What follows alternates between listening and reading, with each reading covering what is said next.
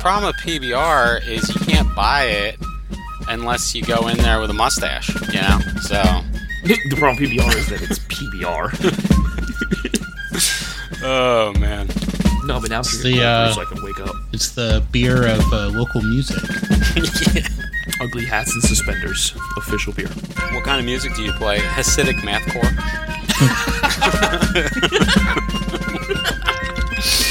And speaking of Hasidic mathcore, It's technically Jewish. Get it? Okay.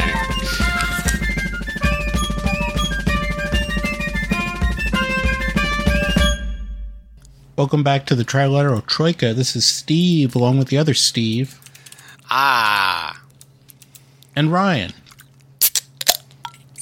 um, I fucking So- love Pamplemousse Lacroix. uh, t- look, uh, so I bought the the Dunkin' Donuts spiked hard coffees and the spiked iced teas. Yeah. and I have never been more disappointed by a Dunkin' Donuts product in my life. I mean, what were you expecting? Not surprised. And he's from Boston. Yeah. Those are like made in fucking China and shipped over here. I mean, that's not. They taste like wine coolers that are flavored like coffee. Those those are actually made in North America, but Yeah, I was making a joke. I know. I'm just saying, like Steve. I know you're always just saying, but I was just making a joke about how like if you buy Dunkin' Donuts branded alcoholic coffee, that uh, and then you're you surprised know, that it's disgusting. Well, it would yeah, be better it's if it was from made, China. made in like Singapore. If it was made in China, it would have Baijiu in it. no, it's made Perhaps. in like fucking Little Rock. Okay. Perhaps what isn't made in Little Rock that's alcoholic? You know, fucking goddamn it. You know, Little Rock makes, the world drinks. Yeah. I'm gonna tell you right now, I was kind of a little bit surprised because PBR makes like that coffee flavored beer that's not terrible. Like I would, yeah, it's not bad. I could drink that. Yeah, Like, but I the could- the only- Dunkin' Donut. Oh god. The no. problem with PBR is you can't buy it unless you go in there with a mustache. You know, so the problem with PBR is that it's PBR. oh man. no, but now I'm the, drinking cold uh, brew so I can wake up. It's the beer of uh, local music. yeah. Ugly hats and suspenders. Official beer. What kind of music do you play? Hasidic mathcore?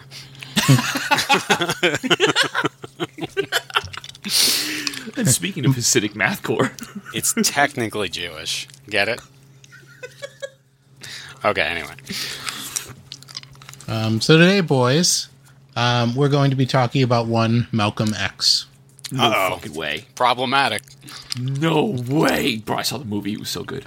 Yeah, it was a good movie. But Denzel. Uh, of course, Denzel. Denzel!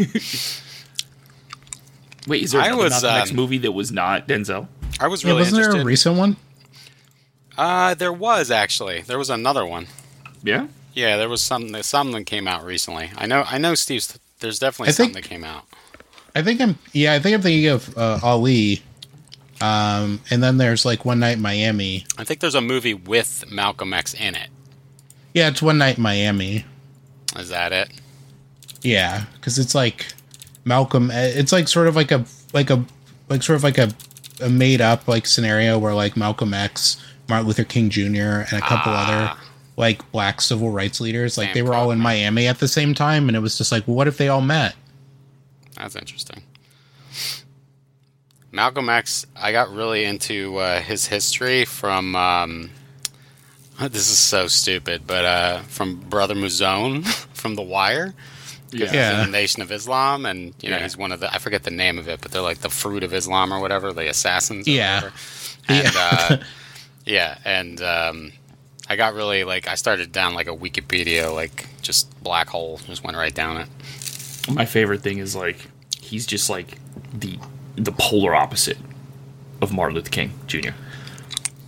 Martin Luther King Certainly like, two listen- different approaches. Yeah, He's like, listen, nonviolence, you know, peace and love is the way to go. Malcolm X is like, man, at kill the that time- motherfucker. at the time, I totally understand like where he was coming from for for the vast majority of his actions.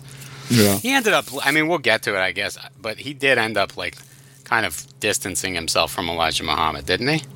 Well, yeah, he he very publicly broke from the Nation of Islam um, over. Um, we'll we'll get to it, but but he very publicly breaks from it.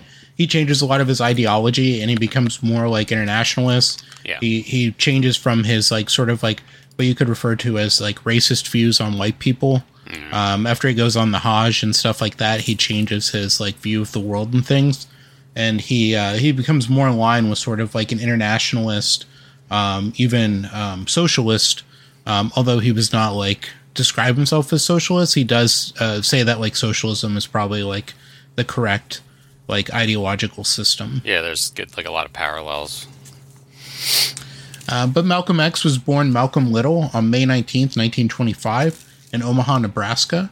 He was the fourth of seven children, uh, born um, to uh, Louise uh, Helen Little um, and George um, Earl Little. They Or call George me Born Malcolm Earl Little. but don't let my name fool you.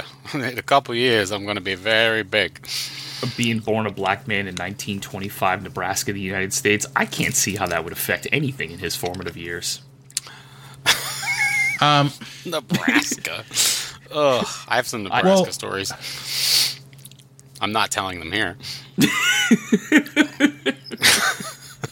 They're not I my can see stories no- to tell. I don't see any way where this is going to influence his later outlook on people. But let's go. Let's see what happens. But uh, as as stated, though, his father uh, Earl uh, was um, was originally from Georgia, um, so he was very familiar with um, sort of the uh, the racism of the uh, Deep South. Um, even though like it's very racist in Nebraska, but it's not you know to the full level of like Georgia racism. You don't hear banjos. I mean, I mean, it depends where Okay, you're you at, might. probably. You know? yeah, you know the corn sort of like insulates a bit, so you don't hear it as much. Yeah. Um, Earl was a uh, outspoken uh, Baptist uh, uh, lay speaker, um, and he and uh, Louise were admirers of the Pan African activist Marcus Garvey. Uh, Marcus Garvey was very big into like the Return to Africa movement, um, and he was also like one one of J. Edgar Hoover's like biggest like guys that, that he felt they needed to like eliminate. Because like J. Edgar Hoover was like, yeah, the mafia doesn't really exist, but what we need to be focusing on are all these black people. Yeah. Jesus They have they have too much power. like, oh, okay. All right, sorry about that. We'll back that down a little bit. Um, Earl was a uh, was a leader, a local leader in an organization uh, known as the Universal Negro Improvement Association, or the UNIA, and Louise served as secretary and branch reporter for the organization, sending news of local um, UNIA activities. Um, and um, they also would teach their children, you know, Black pride um, and self reliance. Sounds suspiciously like the Black Panthers, and I like it. Uh, Malcolm, a community like focused group and organization where it's like don't rely on other people, just kind of rely on your community and yourselves. Yeah. Um, and then uh, Malcolm too would um, would say later on um, that uh, white violence had killed four of his father's brothers. So his uncle, four of his uncles. Yeah, were were killed by uh, white people Gotcha. Damn. um, because of threats from the Ku Klux Klan. Uh, Earl um, uh, Earl's activities um, uh, and um, because of those, um, the family would relocate in 1926 to Milwaukee, and shortly uh, after that to Lansing, Michigan.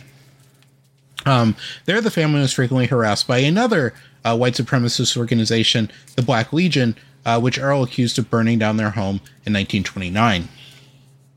Okay. When Malcolm was six, his father died in what was uh, what was officially ruled a streetcar accident. Uh, though his mother, um, Louise, believed that he had been uh, murdered by the Black Legion. Um, rumors that he, that his father was killed by uh, uh, white racists um, were widely circulated, and they were very disturbing to Malcolm, obviously as a child. Um, as an we're adult, sure it wasn't like white racists that killed his dad. It was like yes or no. well, I'm, wait, a little he- bit confused.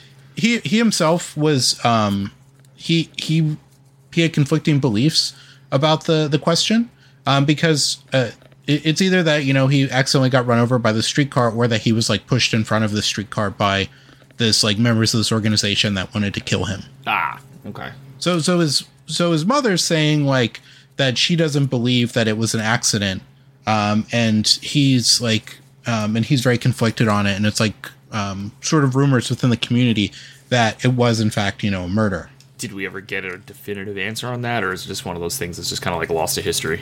Um, it's just lost to history because you know they're not going like the authorities aren't going to investigate it. Gotcha. It is the official viewpoint of the Trilateral Troika that he was absolutely murdered and pushed in front of a streetcar. I mean, come on. Yeah. It makes everything else like fit the pieces fit together better if it's if it's that. it's clearly Um, probably what happened. I mean, in that time period, I'll buy it. Um, yeah. Also, yeah. Let's put ourselves back in the '60s and and it was was that still in Nebraska? too? Let's not. Well, no, this isn't. This isn't. This is in Lansing, uh, Michigan, in uh, 1931. Oh, absolutely was pushed. But after a dispute with creditors, uh, Louise received a life insurance benefit in payments of $18 a month. Um, the issuer of another larger policy uh, refused to pay, claiming her husband had committed suicide. Um, so to make ends meet, um, she rented out part of her garden, and um, and and her uh, sons would hunt for game in order to uh, provide food for the family. Did you say rented out part of her garden? Yeah, See, Okay. I, yeah, I mean, All right. like, dude, they didn't have anything. I mean, like, you know, they're Like I already like a understand like, a renting disadvantaged building race and all at the time. God damn it! You're just renting dirt. Yeah. you're just renting dirt. Absolutely, why not? Ah, because I feel like you can grow stuff and you don't have to rent a garden. Capitalism all the way down, buddy. They need money. Um, during the uh, during the 1930s, uh, white Seventh Day Adventists uh, would witness to the little family. Um, later on, uh, Louise and her son Wilfred were baptized into the Seventh Day Adventist Church. Oops. Malcolm said of the Adventists that they were "quote unquote" the friendliest white people I had ever seen. I will. I will. I'll go with that. I, I, met, I met quite a few Seventh Days, and they're they're very nice people. Unlike Most the of them, yeah. Jehovah's, who are like, you know, join our club or you're going to hell. You know, it's like, Yeah. Did you know in 1914 that God created a civil service for him? no, tell me more. Um, in, in 1937, uh, a man Louise had been uh, dating um, and whom marriage to um, to seemed a possibility uh, vanished from her life when she became pregnant with his child. Um, in uh, late 1938, uh, she had a nervous breakdown and was committed to the Kalamazoo State Hospital. Um, the children were separated and sent to foster homes. Uh, Malcolm and his siblings uh, would secure her release 24 years later. Saying you're in the Kalamazoo hospital for like mental issues sounds like like a like you're cracking on someone. You know, guys, guys over there in fucking Kalamazoo. It just sounds like a joke. Yeah, Cal- Kalamazoo is one of those names that you know, like like Borscht Belt comedians were like looking at a map and it's like Kalamazoo, that's a good one. Put it next to Walla Walla. Let's name this town Butt, but with an e at the end. All right. it's pronounced Butte. Yeah, I know. I'm a. I I'm, imagine I, uh, some, some European that like wants to vacation in America sees Kalamazoo on a map. He's like, "Oh, that sounds like a cool place to visit." Imagine their surprise. Some some someone's very disappointed when they vacation in Intercourse, Pennsylvania. oh my god. Uh, Malcolm would attend West Junior High School in Lansing and then Mason High School in Mason, Michigan, but left high school in 1941 before graduating. Um, he excelled in junior high school, but dropped out of high school after a white teacher told him that practicing law, his um, aspiration at that time, was quote unquote no realistic goal for an N word. Oh man, wait till he hears about Johnnie Cochran. Um, later, uh, Malcolm recalled uh, feeling that uh, the white world offered no place for a career oriented black man, regardless of talent. Um, from age 14 to 21, he held a variety of jobs while living with his half sister, Ella Little Collins, in Roxbury, a largely African American neighborhood in, of Boston. You already know. Um, after a short time in Flint, Michigan, um, he moved to uh, New York City's Harlem neighborhood in 1943, where he found employment on the New Haven Railroad and engaged in drug dealing, gambling, racketeering, robbery, and pimping. Okay. That's difficult, you know. Pimping. It's not easy. Um, it's also it- it's also been uh, alleged According to Jake. that he okay. That's just just according to him. Everybody else says that's fine. I Um, said I'm just making a joke, you know, because people say pimping ain't easy, you know. Pimping So- is easy though. So what I said was, I'm just kidding.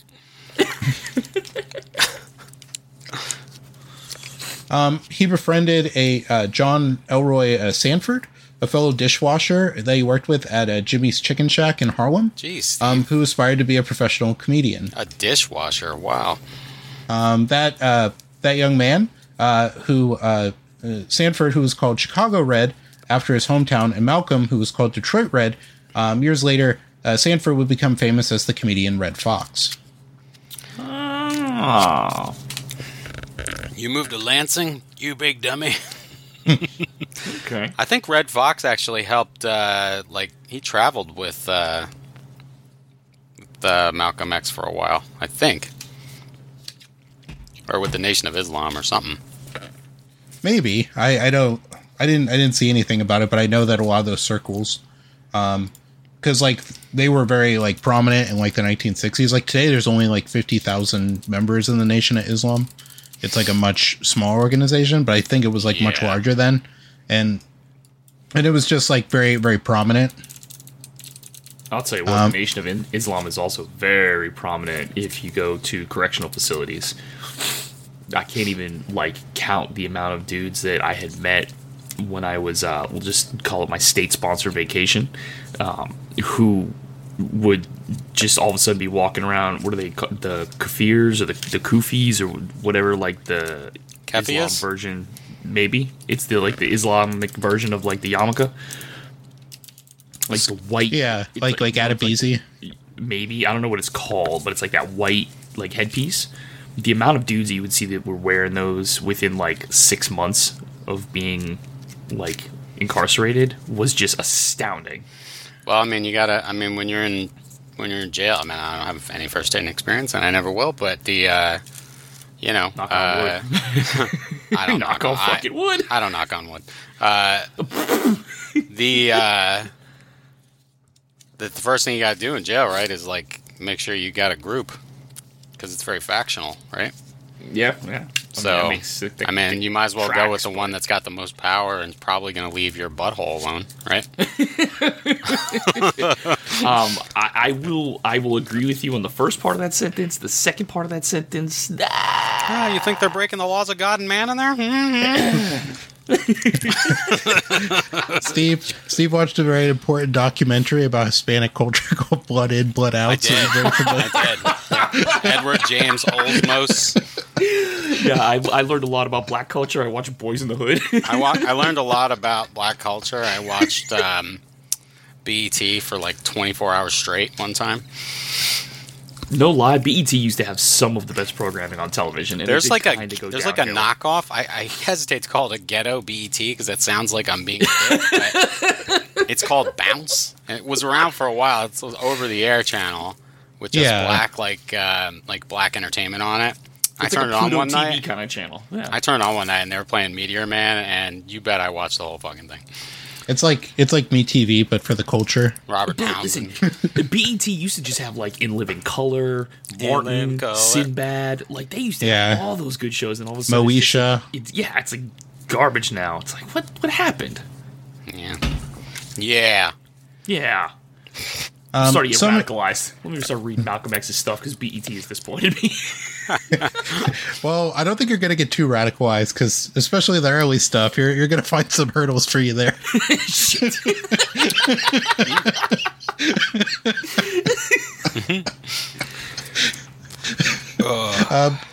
the way he's giggling is so scary now because I I know minimal. Yeah, he's about giggling Malcolm like X. a I know dungeon the- master.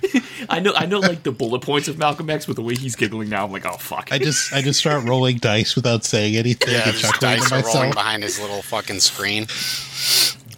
Steve's been rolling dice for 45 minutes. This podcast is going to go on forever. Some of them he seems happy with. Some of them he's sort of given a side eye to.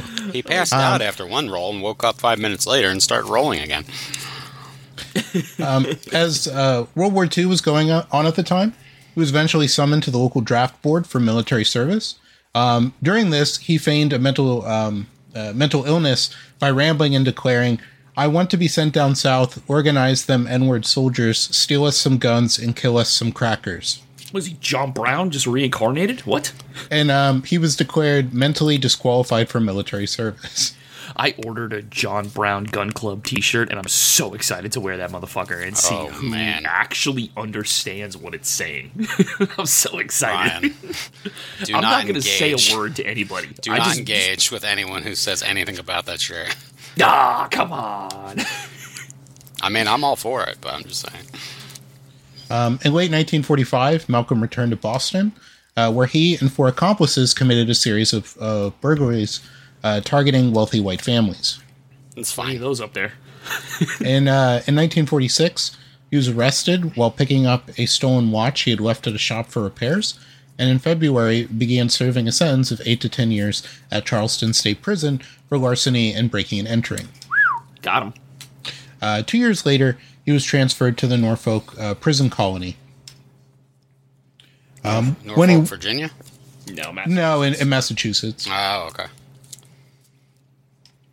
When he was in prison, he met a fellow convict, John uh, Bembry, a self-educated man he would later describe as "quote unquote" the first man I had ever seen command total respect with words. Um, under his influence, uh, Malcolm developed a voracious appetite for reading. Um, at this time, several of his siblings wrote him about the Nation of Islam, uh, a relatively new religious movement preaching uh, black self reliance and ultimately the return of the black diaspora to Africa, uh, where they would be free from white American and European domination. Oh boy, yeah, you're gonna be free from white American uh, domination, of course, but European, uh, Africa doesn't exactly have a great history of being free from European domination, unfortunately. He uh, initially did not show a lot of interest, um, but his brother Reginald wrote in 1948 uh, Malcolm, don't eat any more pork. Uh, don't s- uh, don't smoke any more cigarettes. I'll show you how to get out of prison. Um, he uh, at that point he instantly um, quit smoking um, and began to refuse to eat pork. What's what's what's the reasoning behind that? The not eating pork for multiple religions, not even just. I mean, I can answer, but I'll let Steve. It's um, it, it's essentially like a rule handed down within Judaism, and it also goes into Islam about how the pig is an unclean animal. And in the Bible, there's a lot of these rules about like you can't eat certain animals, which is where kosher uh, comes from, and then goes on to influence like halal. And it's a lot of these rules, and a lot of it is that you know during like ancient times, you know these were animals that could be unsafe to eat. You know, with like pork with like trichinosis and things like that. Right. Um, but in, in like modern society, obviously, it's there's nothing wrong with eating any of these animals because we know how to prepare them and such. Um, and and there was a lot of also rules with like mixing things. And generally, it, it's come down that the belief among rabbinical uh, scholars, and um, I don't know about, um, I, I think most Muslim scholars take the same view, is that it's essentially like just something you have to do for God to cho- show your devotion. Like it doesn't actually have any like like science that's what I was or uh, any any back thing. I It's was just going to that say like the first part, but the second part is is what I've heard is that essentially it's just like any religion where it's like there's a uh, there's just like a tradition that they have, so it's a ritual that you put yourself through so that you show devotion Yeah. to, to God or to your religion. Really, Gotcha. like Jehovah's Witnesses don't do their birthdays. You know, it's it's not there's absolutely no basis in fact beyond that. It's not in the fucking text. It's, it has nothing to do with reality. They just do it because it it makes them the special group. I'm in my special group, and we don't have birthdays. You know, I'm in my Like, I'm special down. group. We don't eat pork. It's just I'm, I'm daddy's Dumb special shit. little boy. it's a it's like an ID basically. You know, it's like the fucking douchebag Catholics that walk around with the fucking ashes on their forehead all goddamn day on Ash Wednesday. Fucking drive me nuts. Ever since I was a kid, I'm like, wipe that shit off your fucking head, you pretentious asshole. God Listen, damn it. I can understand the Ash Wednesday on the forehead. I can even say, listen, man, you want to do that? I'm okay with that because that is something that's been going on forever, and it's that's the correct, abject, correct way to be. Um, we'll just say celebrating Ash Wednesday. What drives me out of my fucking mind is when I see people physically wearing a rosary. I'm like, that is not supposed to be worn. That is supposed Well, that's to be used like a- count your shit. Like That's like a "Make America? Great Again" hat or a Trump bumper sticker. You just you just have your ideology out in front of you. That's all. That's all that is to me. You know, it- like whenever I yes, see someone with bumper no stickers, like their political supposed to wear side. Yeah, absolutely. But they put it on because they want everyone to know that they're holy, and then they fucking you know steal your fucking catalytic converter or something. just wearing a giant, giant crucifix with a bloody Jesus on it to Yeah. distract you while he's Hey, buddy while he's taking his Christ. sauce off to your to your Hey. catalytic converter. the most the most common tattoo in prison, the praying hands with the rosary falling off of it. Oh, It's yeah. just everybody. Oh yeah, the most hypocritical thing ever, right? It's like Jesus Christ, guys. Did you say that? Jesus Christ. no, I actually did tell Exactly. Tell a be like, "Yo, be ah, original. Pun intended. Just- I'm like, just be original, guys. It's everybody's got the shit. Well, I got I Uh, got one. It's original. It has mom on it and the heart. Well, I suggested to one of them. It was actually a buddy of mine. I was like, "Listen, why don't you like have a tattoo artist like put holes in each hand and then have like him threading the rosary through the holes?" And I mean, like that'd be a lot cooler. Oh, It needs to okay. be original. sort of a sort of a hipster stigmata, you know. Yeah, he thought that would be Yeah. offensive, so he said no. Of course. Douchebag. Uh, following a visit uh, from his brother Reginald, uh, where he detailed the group's teachings, Oh, Reginald. uh, uh, including the, uh, the the belief that uh, that white people are considered devils, um, he struggled with uh, accepting this belief. I, At that time, actually, I would 100% agree. I, I actually have to shave my horns down on a regular basis. it's in your, it's in his interest at that time to just just consider them devils and move on with your day. Yeah. However, uh, he would over time uh, reflect on his past relationships with white people and conclude that they had um, that they had been marked by dishonesty, injustice, greed, and hatred. Um, he had also been very hostile to Christianity, which had given him the prison nickname Satan. Um, that he uh, became receptive to the message of the Nation of Islam. What the hell with the devil and shaitan? uh, I I like that. So you're saying that at some point he stopped being hateful to white people, like racist, and, and thought that they were abused too.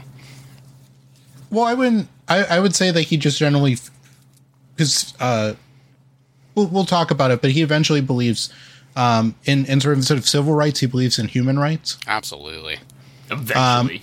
all and about. and it takes a lot. that- it takes people a long time to get there, Ryan. I mean, like, you know what I mean? Like, it's it's you you No. get like f- this No. culture foisted on you when you're a child, and you get inculcated. Uh, through repeated instruction in the world around you into a system of like beliefs and morals and ethics and feelings and biases. And Here's the um, deal, It's and very the only- difficult. It's very difficult for your average person. I'm not talking about you, who's gone No, through no. a lot and, and and come out on the other side. I'm talking about your average person on the other side of that. It's it's some of most people don't even get through it. You know, they I just hold on to that shit for their whole life. I'm 100% of the opinion that you're in you're born internally with a moral compass. Babies are born with a moral compass, and I, I, I there's no way you're going to tell me no. Shared because if you find self-preservation. somebody- Absolutely. I mean, if you find somebody who's racist and you really go back and back and back and back to figure out where these views came from, it's always like they came from nature, like that nature versus nurture. Or like excuse me, Uncle nurture. Jeff, you know. Yeah, they came from nurture, who, who raised them, right? Grandpa but there's Bill. always an internal, you know, um, moral compass that is going to, you know, guide you to not be a piece of shit. Because you see plenty of people who are born in the South that don't hold those views whatsoever, even though their parents are like torch carrying, sheet wearing KKK members. Yeah, but they. But I'm saying your average person, they they, they are not like that. Especially at, in Malcolm X's time, it's much worse. You know, I they mean, get, okay. they would- get- especially in like the their 40s. yeah, especially in like their twenties. I mean, they're not. Yeah, there's nothing. There's no outside pool. Bringing. There's no internet. You know, there's no forums. There's not. There's no. There's nothing really. Uh, Because so I mean, I I'll mean, tell you right now, like growing up, and I, I said how would would you even find an alternative viewpoint back then? How? No, but like growing up, I can specifically remember being young and hearing people that were older than me say some really disgusting things and feeling like that Fuck yeah. doesn't sound right. Like that, mm, that just doesn't sound. Yeah, right. we didn't like it either, but eventually you kind of just like relegate yourself to the system that you live in when you're a child. And as you get older, a lot of people don't don't grow out of high school. You know, that's I'm I'm a staunch proponent of that theory. So there's an arrested development in most people and it's it's in fucking uh 9th through 12th grade and that's it. It's oh god, it's disappointing and disheartening, but not surprising. yeah. All right, so back to In, uh, in late 1948, uh, Malcolm would write to Elijah Muhammad, the leader of the Nation of Islam at that time. Uh, Muhammad advised him to renounce uh, his past, uh, to bow in uh, prayer to God, and promise never to engage in destructive behavior again. Dear Elijah, do you like me? YN. check yes or no. although he would uh, he would later recall that there was an inner struggle he had uh, before uh, bending down to pray, uh, he would soon become a member of the Nation of Islam and maintained regular correspondence with uh, Elijah Muhammad. Can't get on my knees. It might be gay. Can't get on my knees. Oh my god. Well, uh, I didn't I didn't go into it, but there is some. The, it has been speculated though that he um, that Malcolm X might have engaged in some um, homosexual activity butt play. in in the uh, Just say in like butt the play, butt the stuff. 30s. uh, I mean, okay. So what? That, that he was uh, that, that he might have done like gay for pay. Hey, good. Hey, at least he's getting paid. Look, it's Good better for you, than man. renting half your garden. Of all things that I can criticize somebody for, just having fun and just tickling the old beehole, I don't. I'm not. I don't care about that. okay, if he's bisexual, that just makes him cooler. Yeah. In 1950, the FBI would open a file on Malcolm after he wrote a letter to um, a letter from prison to President Harry S. Truman, expressing his opposition to the Korean War and declaring himself a communist. Oh man, did the FBI kill him? Well, I guess I'll figure it out. That year as well, he would begin signing his name as Malcolm X. Um, this is because Elijah Muhammad had instructed his followers to leave their family names behind when they joined the Nation of Islam and to use the letter X instead. Um, when the time was right, after they had proven their sincerity and their beliefs to the Nation of Islam, he would reveal their new uh, Muslim original name. Oh wow, does that sound culty? It, it, yes, and, and in his autobiography as well, um, uh, Malcolm would explain that the X symbolized the true African family name that he could never know. And he said, uh, quote unquote, for me, my X replaced the white slave master name of Little, which some blue eyed devil named Little had imposed upon my paternal forebears. This is a really dumb question, but the Nation of Islam is not the same as the Islamic religion, right? No. just They- follow they're- the they're not. religion? They're, they're not, which is like one They of the don't even things really is that follow it per se. is is that Elijah? Yeah, they don't fully follow it. And Elijah Muhammad's son, um, he he took over the organization after Elijah Muhammad dies. Is that and he Farrakhan? no no um, it's uh, we'll we'll get to him. I, I think it's Ward. It's originally Ward uh, Muhammad. Okay. Um, but he um, he converts them over to like a mainstream like Sunni um, Muslim um, organization and like gets rid of like all the trappings of the Nation of Islam. A lot of- and then Louis A lot of Nation of Islam people, I think, become Sunni Muslim at some point. and then and then Louis Farrakhan he breaks off because he wants to continue the old Nation of Islam. So the Nation of Islam, as it is today, is not the original organization. It's a splinter organization that um, Louis Farrakhan started. And it's effectively a cult, right? Pretty much, yes. Okay. Okay. Um, because remember we we talked about it before. It's also like a UFO cult in a lot of ways, and like a lot of its a lot of its beliefs that white people were created by this like evil mad scientist named uh, Jacob. Oh yeah. Okay. Yep. Now I remember now. After his uh, parole in August of 1952, uh, Malcolm X would visit Elijah Muhammad in Chicago. In June of 1953, he was named assistant minister of the nation's Temple Number One in Detroit. Um, and later that year, he established Boston's Temple Number 11. In March of 1954, he expanded Temple 12 in Philadelphia, and two months later, he was selected to lead Temple Number 7 in Harlem, where he rapidly expanded its membership. So, stupid question: Is there a very like not uh, convoluted way to like in fifty words or less describe the difference between Sunni and Shiite, or is it just way? Yeah. too- No, it's very simple. Okay. If you tell me the difference in spelling, I'm just gonna. Yeah. one, Ryan, one is Well, you know, one is N N I. No, it's you know, I I have, I've uh, was in a relationship with someone who's Muslim, but Sunnis believe that the uh, that Muhammad uh, did not uh, pick a, a successor. I think. And we're talking sh- about like and the she is- Muhammad, not Elijah Muhammad, correct? It, it has Yeah, to, it has she, to go over. she has believed that the prophet, like uh, Muhammad uh, Pubua or whatever, uh, that he uh, he designated like his son and son son-in-law. It was the it was son-in-law, yeah. Yeah, and that Um, and that- that all the imams come from him, and so it's like a difference in authority, really. And then there's some there's it kind of spiders out from there, but that's the fundamental difference. Yeah, there there was a split and um the the guy the the son-in-law, he um he ends up getting uh killed though uh, Shiites claim that he was um, that that he was occulted by God and, and occulted like occult, but with an ed at the end, which means that he was like hidden by God, Gotcha. and that when like the end of the world comes, he's gonna like reveal himself. Like Jesus. Um, because that's yeah, kind of like like Jesus, because that's what um like the uh, Iran, like their version, like the Iranian state's version of Shia uh, Islam, uh, believes that they're what's called like a twelver sect. okay. They're twelve Um, but it- percenters.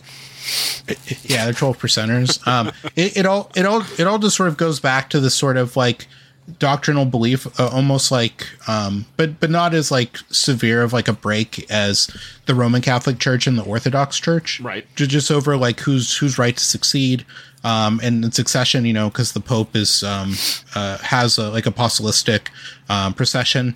Um, and the same thing is true sort of like in, in Islam, whereas like the Sunnis don't have, um, they, they don't, they didn't have any like uh, imams like that, that, um, yeah, and stuff like that. Okay. Um, so in 1953, the FBI began surveillance of Malcolm X, um, and uh, also to his um, both his uh, his communist associations and also his rapid ascent within the Nation of Islam. Uh, in 1955, um, he continued his successful recruitment of members on behalf of the Nation of Islam. He would establish temples in Springfield, Massachusetts, Hartford, Connecticut, and Atlanta. Um, hundreds of African Americans were joining the Nation of Islam every month. Absolutely. um, beside- well, I mean, what time? What year was this? 1952.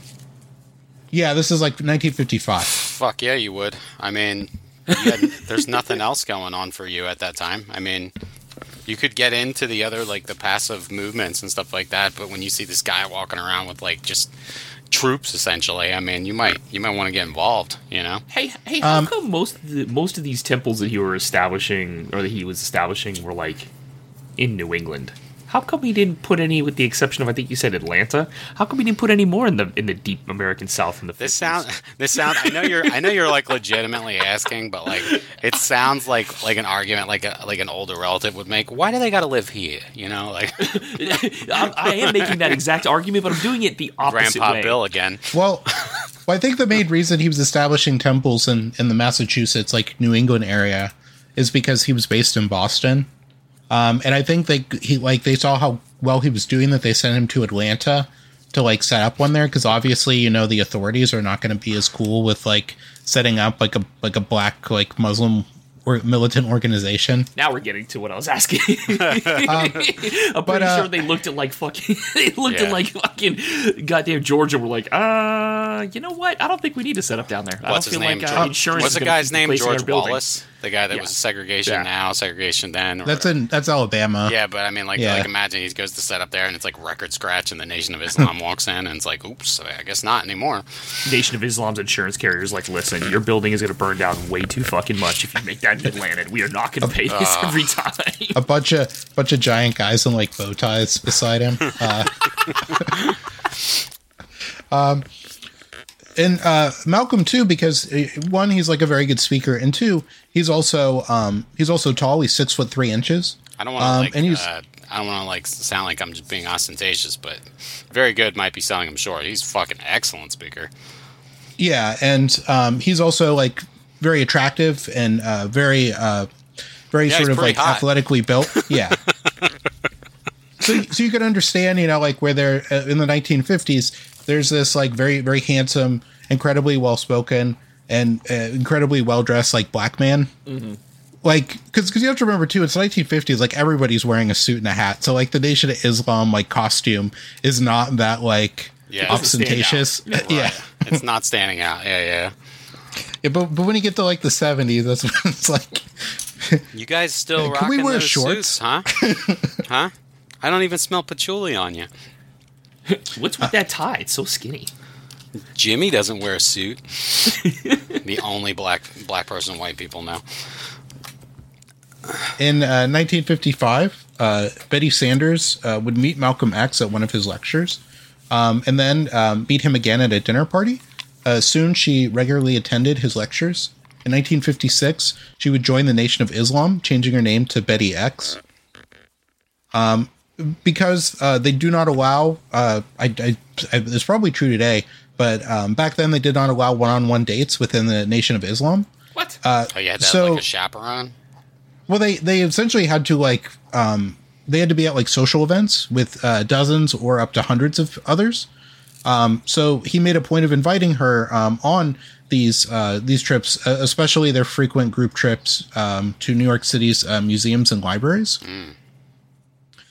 Um, he- uh, Malcolm X would propose to her over telephone call from Detroit in January of 1958, um, and they married two days later. okay.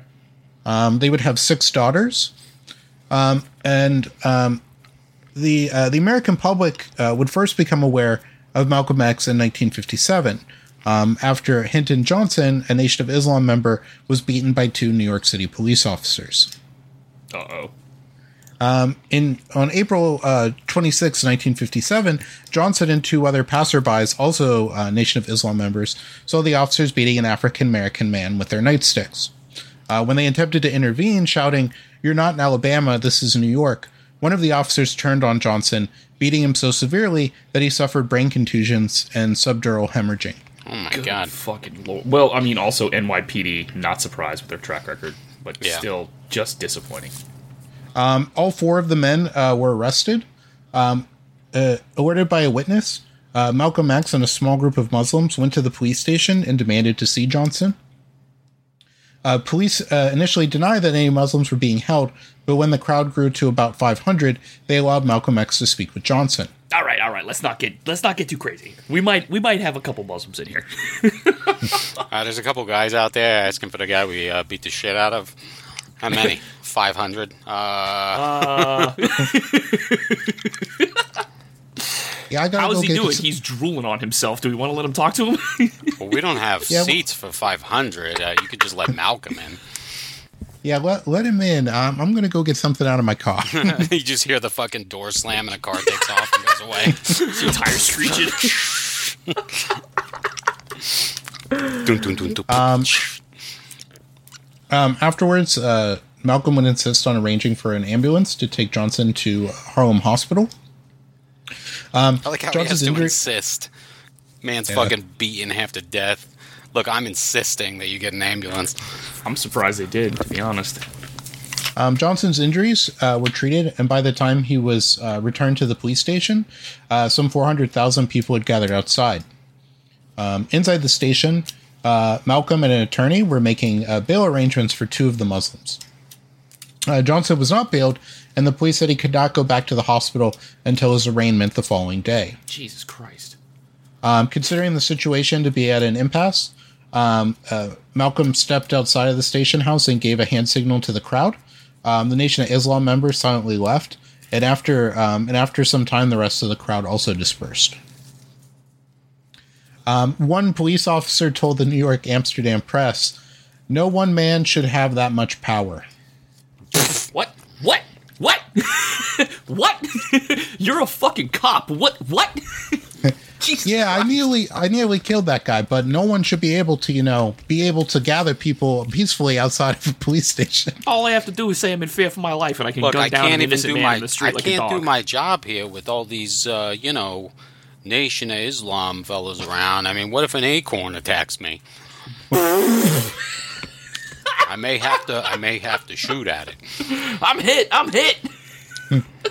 I may have within a nothing month- happen to me and just retire from shooting a whole load of fucking ammo at a, and an acorn. You know, they're Listen, dangerous. let- those nuts. Let's just And then do I'll a go quick on- sidebar here because you ever get I- a knot we- on the head listen, from an acorn? We are we we try Let's to not, not go political, too far down that.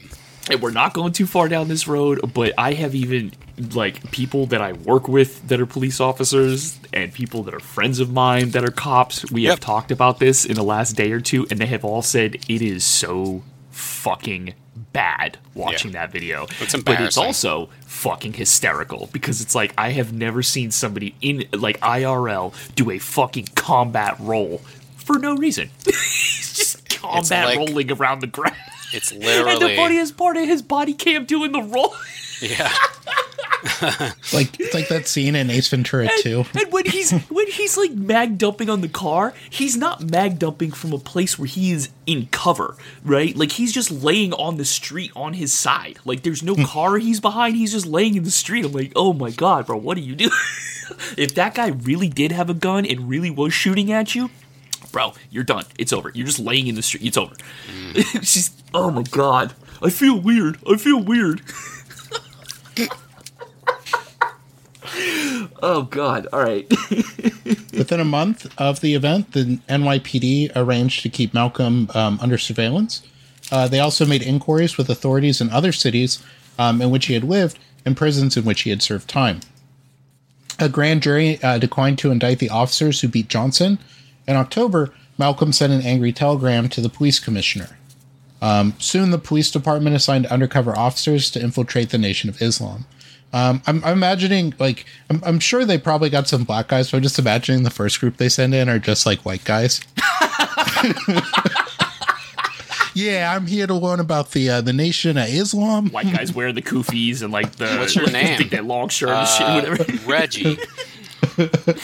Reggie X. but also, um, the grand jury refused to indict uh, the LAPD officers who viciously beat. Um, oh God, what was his name in the nineties? Reginald Denny. Oh no, that was the No. white guy. Um, the black guy. Ronnie, well, Rodney, Rodney King. King. Yeah. Yeah, refused Rodney to King. indict them in the 90s. How the fuck are you going to expect them to indict a police officer for beating a black man in the 50s? Is it This country racist that has- I thought of the white truck driver that got beat up first? Yes, it is. Especially when we're doing Malcolm X. Shut up, motherfucker. motherfucker. By the late 1950s, Malcolm X was using a new name, uh, Malcolm Shabazz, um, or uh, El El Haj Malik El Shabazz,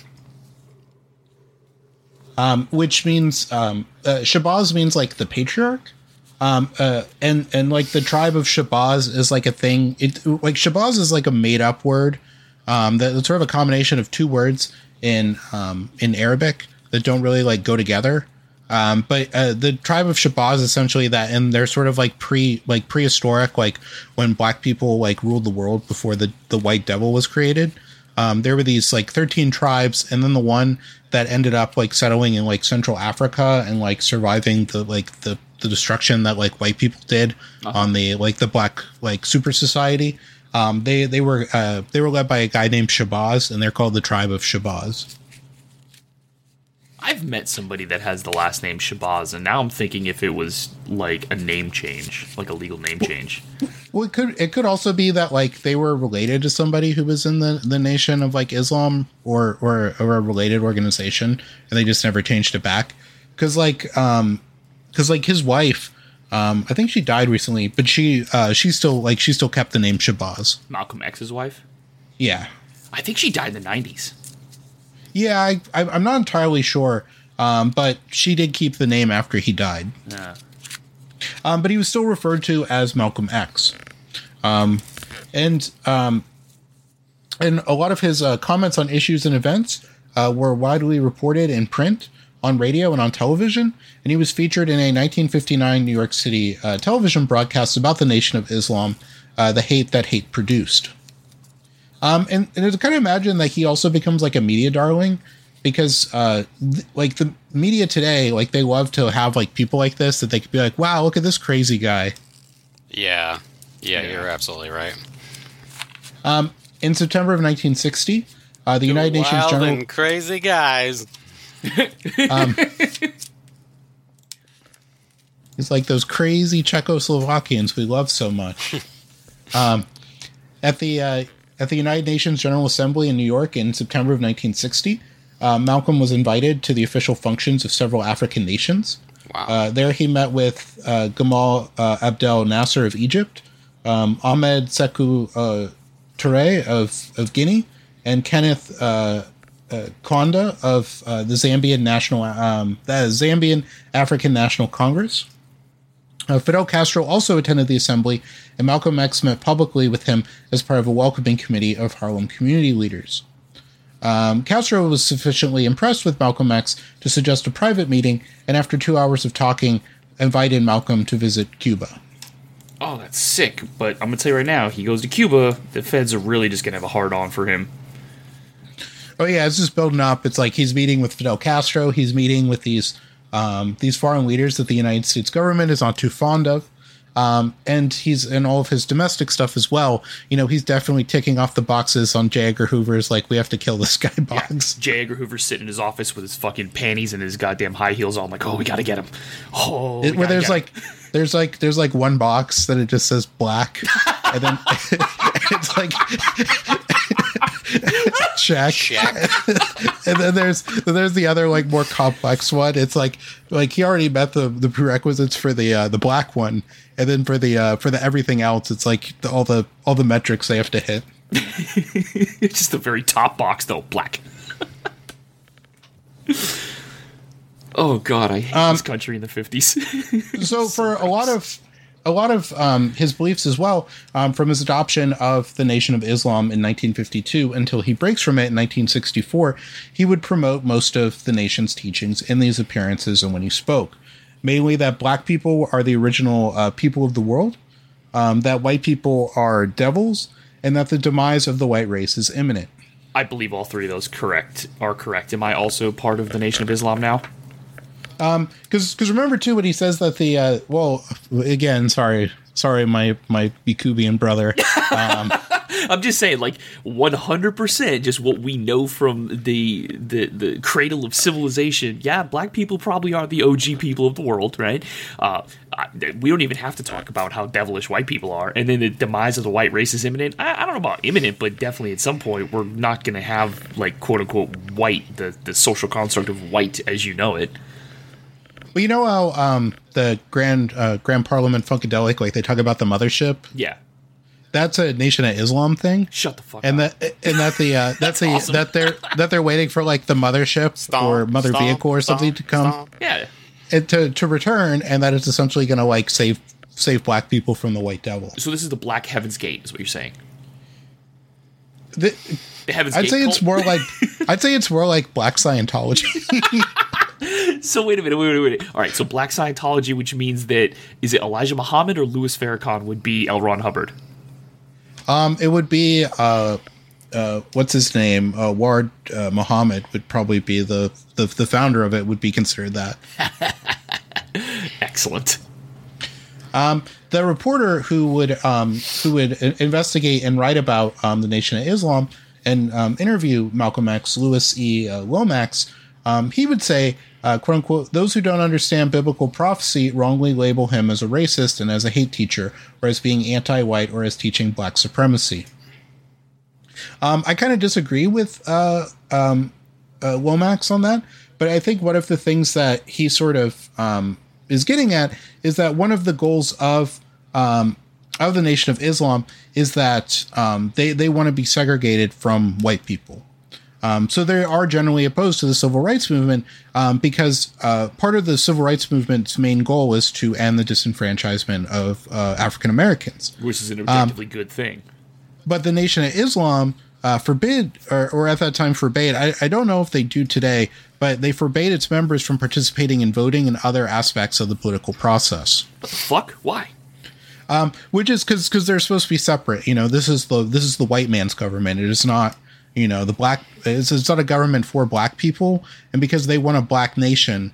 Um, because one of the things that they want is that they want a, sort of like a black nation in like the American South.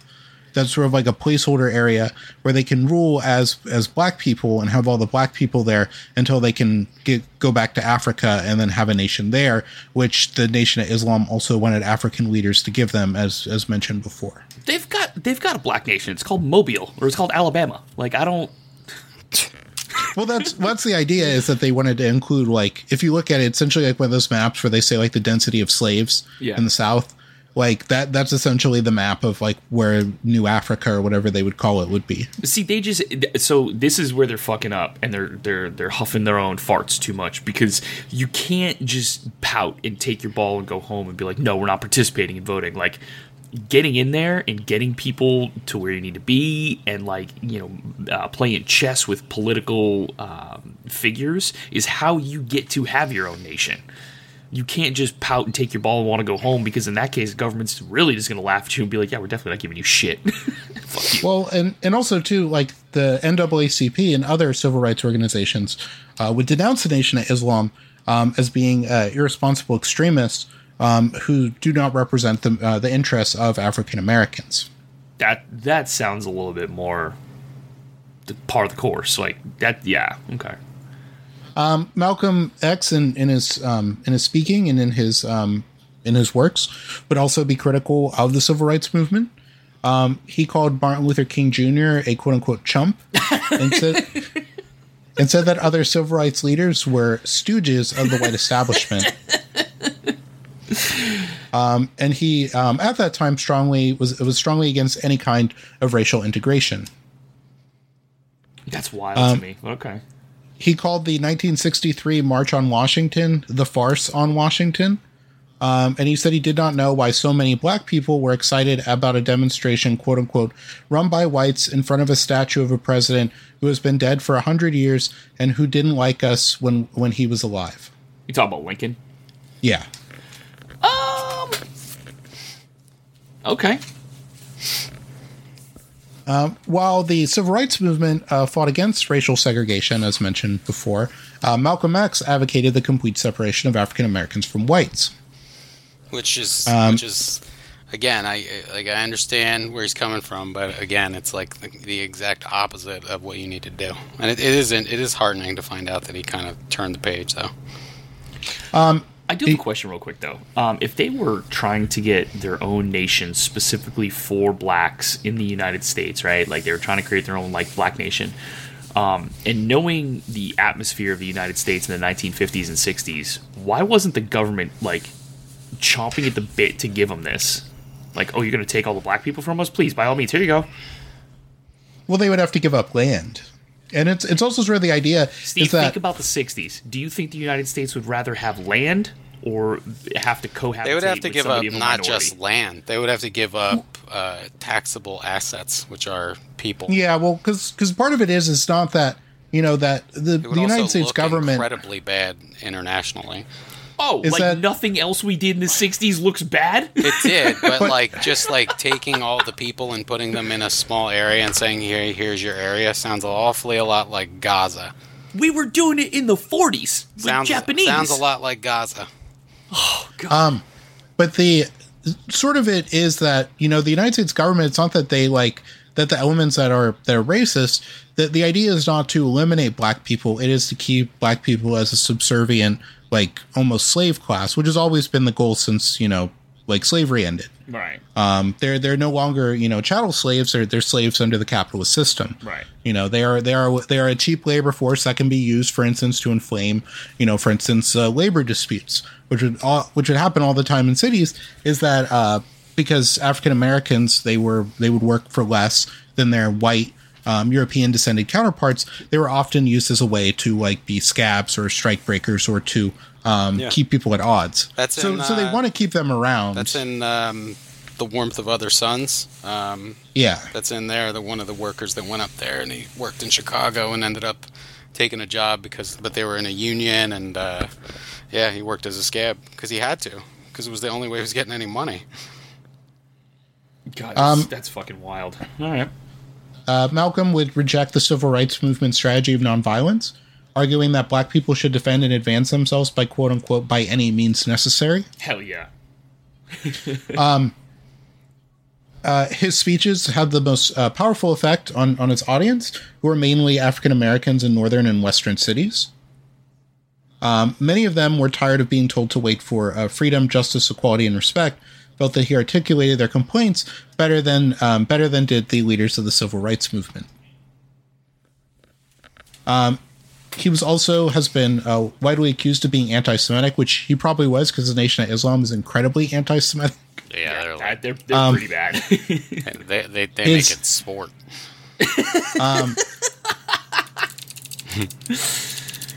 His uh, autobiography contains several anti Semitic charges and caricatures of Jews. Um, uh, Alex Haley, the uh, uh, the co-author of the autobiography, had to rewrite some of the book to eliminate a number of negative statements about Jews in the manuscript. The Roots book. Didn't didn't he write Roots? I yes, I think that is that Alex Haley, uh, which is also like, which is also like a big like thing that uh yeah he he co-wrote the autobiography of Malcolm X. Ah, Also, I, Um, I read Roots. I read the book cover to cover when I was uh, incarcerated, and that was honestly one of the most insane books I have ever read, and I loved it. I loved every page of it because it actually flips like halfway through the book.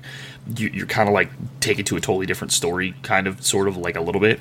Um, it's so fucking good, and if you've never read it, I highly, highly encourage you to because the TV, there- like, there's a movie, and then there's also like a TV series. Neither one of them do the book justice. Not even, not even close yeah, that's pretty common. Because highly recommend it. there there's a lot of stuff with like Alex Haley that, that he made up like a lot of things that that are like the book is based on and stuff like that. I mean, I don't Um, but it but if it the is a whole book's it made up. is It's a good book. It yeah, it, it is a good book, but a lot of the stuff he claims about like going to Africa and like like meeting like like these like these people who remembered like the people he's descended from or whatever like in their world history like a lot of that is has been proven to be like pretty much fake Ah, okay. Uh, Malcolm X believed that the Protocols of the Elders of Zion was authentic um, and introduced it to the Nation of Whoa. Islam members. I think that's one of those things that he was telling you to wait for. by the No way, shot. He thought it Well- was real. While, while accusing the Jewish people of quote unquote perfecting the modern evil of neocolonialism, I'm sure he was really like, I, I'm sure he was big into that like thing that gets passed around on like social media from like hoteps and stuff, and also like white racists about how like Jews founded the like the black slave trade and like kept it going. Bro, can you imagine if Malcolm X and like Martin Luther King Jr. had Facebook? Good God, the shit they would stir up and the shit they would post would make the kind of nonsense that gets posted now just benign by comparison. It would be fantastic.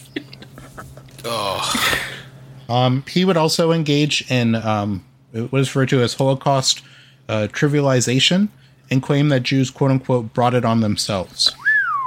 wow. In 1961, he spoke at a Nation of Islam rally alongside George Lincoln Rockwell, Look how they the would head of the, They the were asking American Nazi it. Party. Jesus Christ, dude.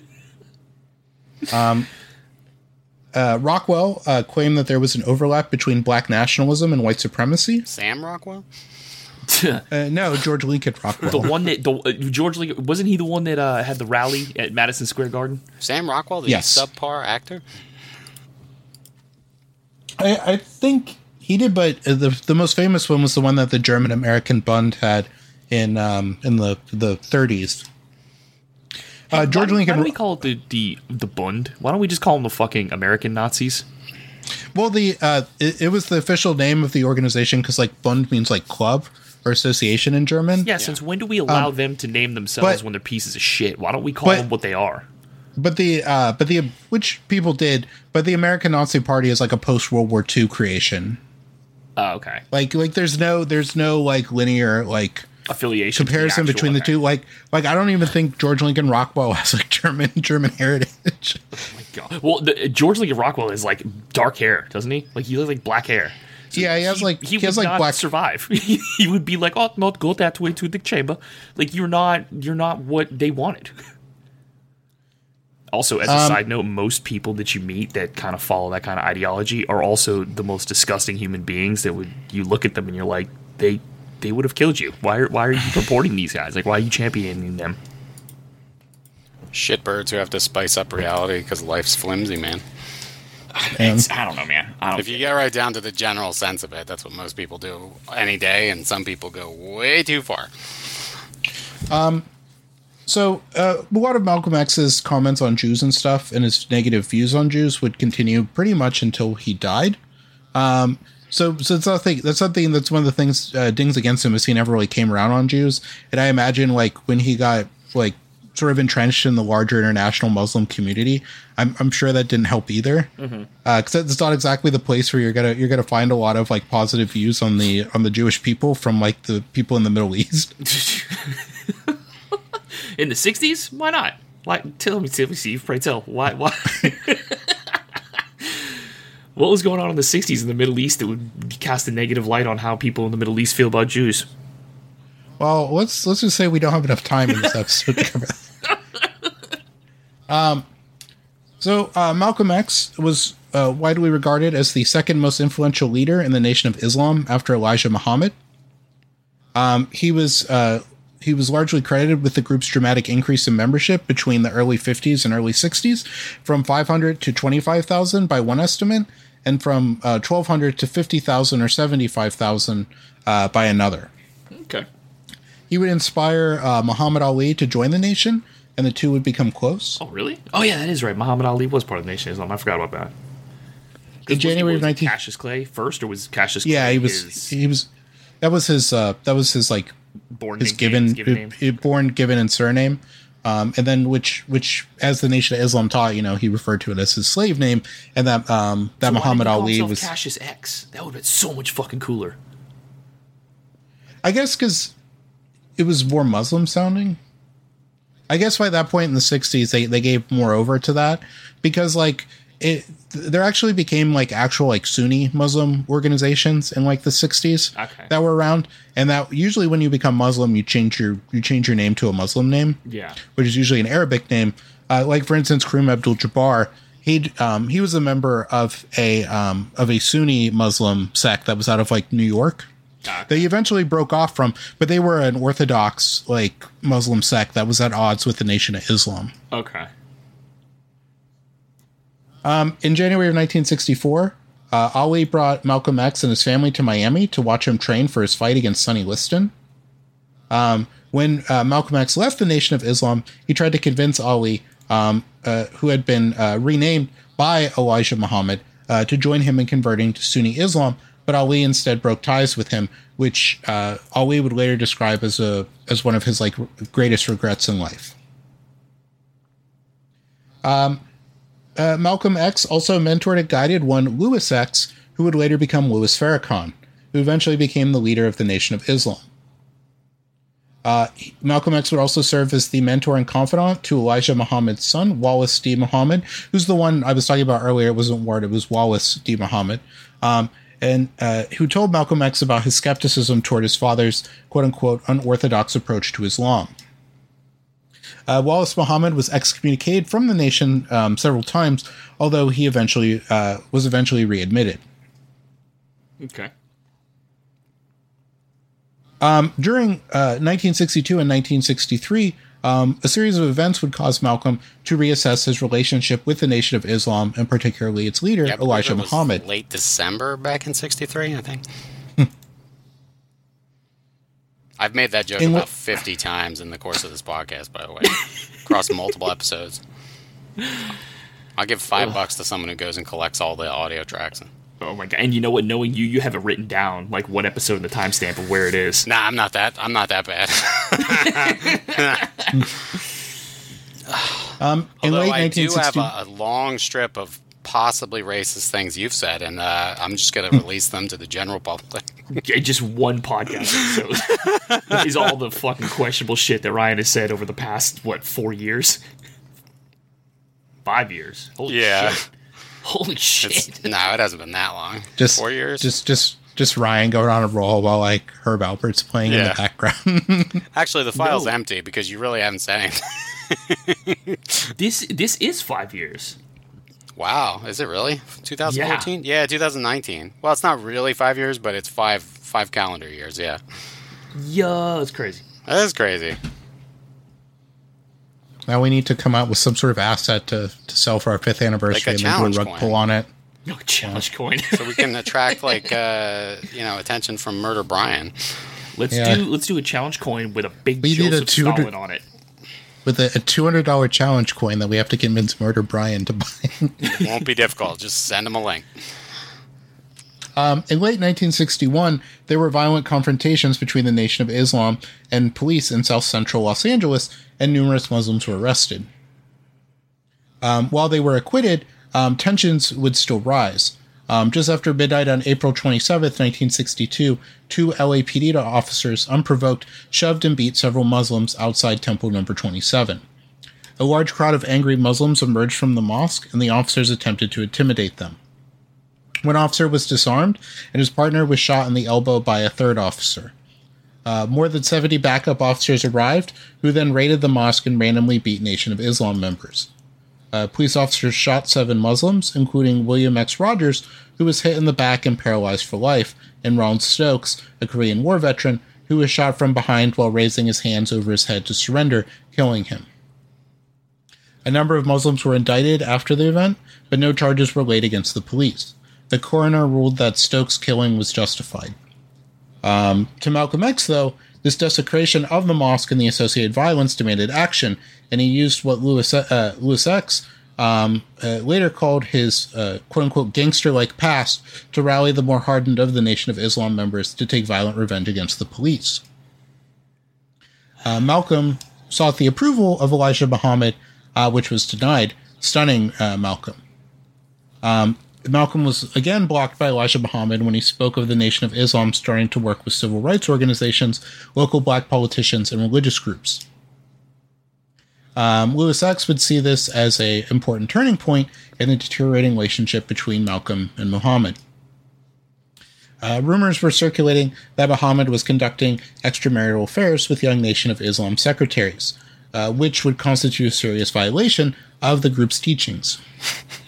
Uh oh. Was that wrong? It's like George in the office. Was that wrong? Because if I was if I was told when I was hired that that kind of thing was frowned upon,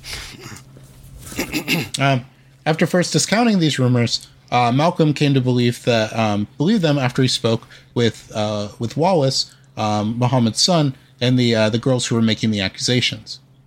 Uh, Muhammad confirmed the rumors in 1963, attempting to justify his behavior by referring to precedents set by biblical prophets. Um, over a series of national TV interviews between 1964 and 1965, Malcolm X provided testimony of his investigation, corroboration, and confirmation by Elijah Muhammad himself of multiple counts of child rape. Oh, god damn it. Um, during the investigation, he learned that seven of the eight girls had become pregnant as a result of this. He also revealed an assassination attempt made on his life through a discovered explosive device in his car, as well as the death threats he was receiving in response to his exposure of Elijah Muhammad. On January 1st, 1963, when asked to comment on the assassination of John F. Kennedy, uh, Malcolm X said that it was a case of chickens coming home to roost. I He added that- He added, uh, Chickens coming home to roost never make me sad. They've always made me glad.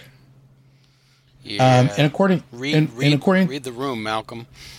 and, and according according to the New York Times, in further criticism of Mr. Kennedy, the Muslim leader cited the murders of Patrice Lumumba, Congo uh, uh, praise Congo be his name. Put some of- respect on Mr. Patrice's name, please. Yeah, we did some Of- uh, of- did an episode on him. Yeah. Yep. Yep. Yep. of Medgar Evers, a civil rights leader, and of the Negro girls bombed earlier this year in, Bir- in the Bir- in a Birmingham church.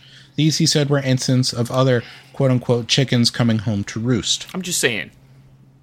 Is he wrong? I know it's look at look at look. I know it's controversial, and I know it is, um, you know, kind of fucked up. And be like, uh, But is it wrong?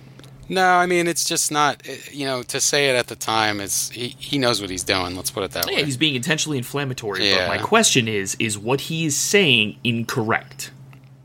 If you believe in uh, karma, I mean, that I, not, is a no, not really, no. because it would have to be karmatic. I, I don't know why killing killing Kennedy would be a mistake from a civil rights standpoint, because the Kennedys were for civil rights. I mean, Robert Kennedy was one of the biggest staunch supporters of Yeah, but- Well, the in Nation of Islam rights. isn't the ones that did it, though. No, I understand that. I'm just saying, like saying that it's chickens coming home to roost. It, it really is kind of disconnected from reality. But I think it's worth just going on that like all the stuff that happened under his watch and the fact that like he he like he he believes that he's a devil. Like it's, Kennedy it's is not a like devil. He's a turd. But I'm not. I'm just saying. Ryan's asking if he's wrong. I'm saying, yeah. I mean, I would say objectively he's wrong.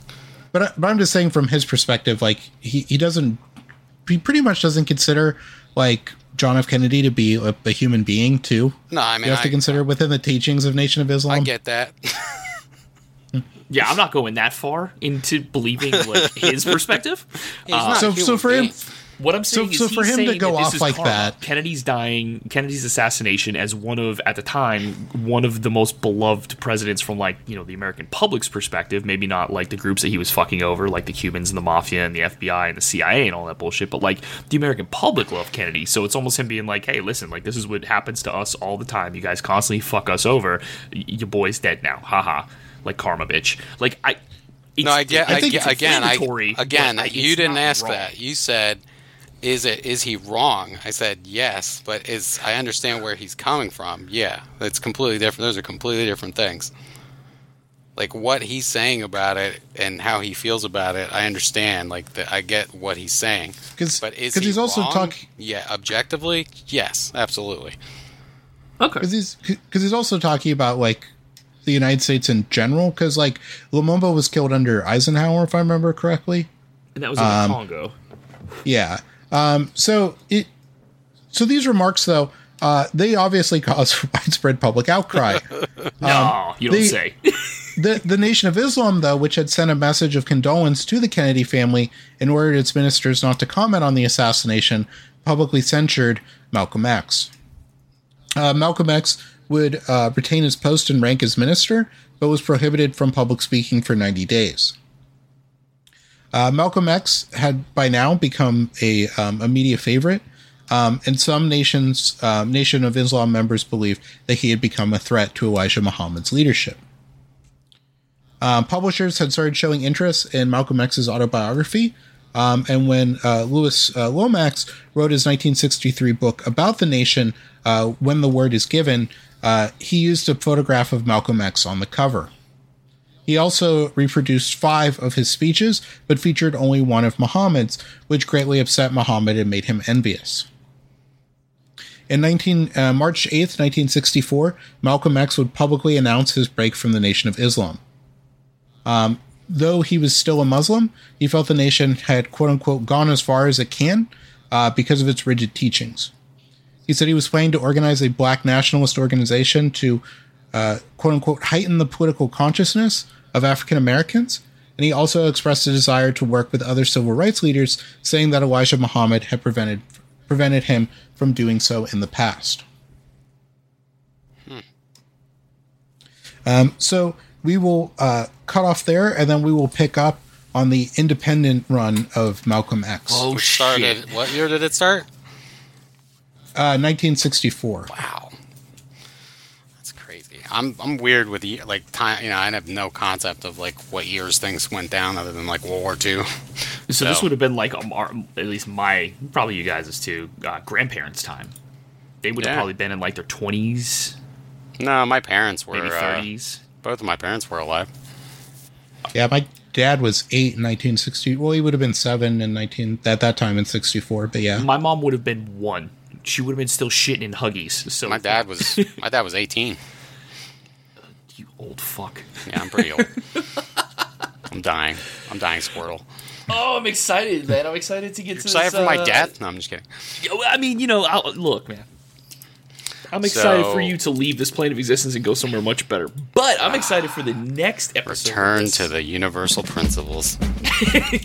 where I want to I want to see all the evidence that says either Elijah Muhammad had Malcolm X killed or the FBI did it, and then I want to have a nice spirited debate. what if I told you, Ryan? It's possibly all of the above. Oh boy. Um, now I'm even more excited. God damn it. But we will we will pick up on that in the next episode. All right. With that, good night. Good night. Good luck. Bye.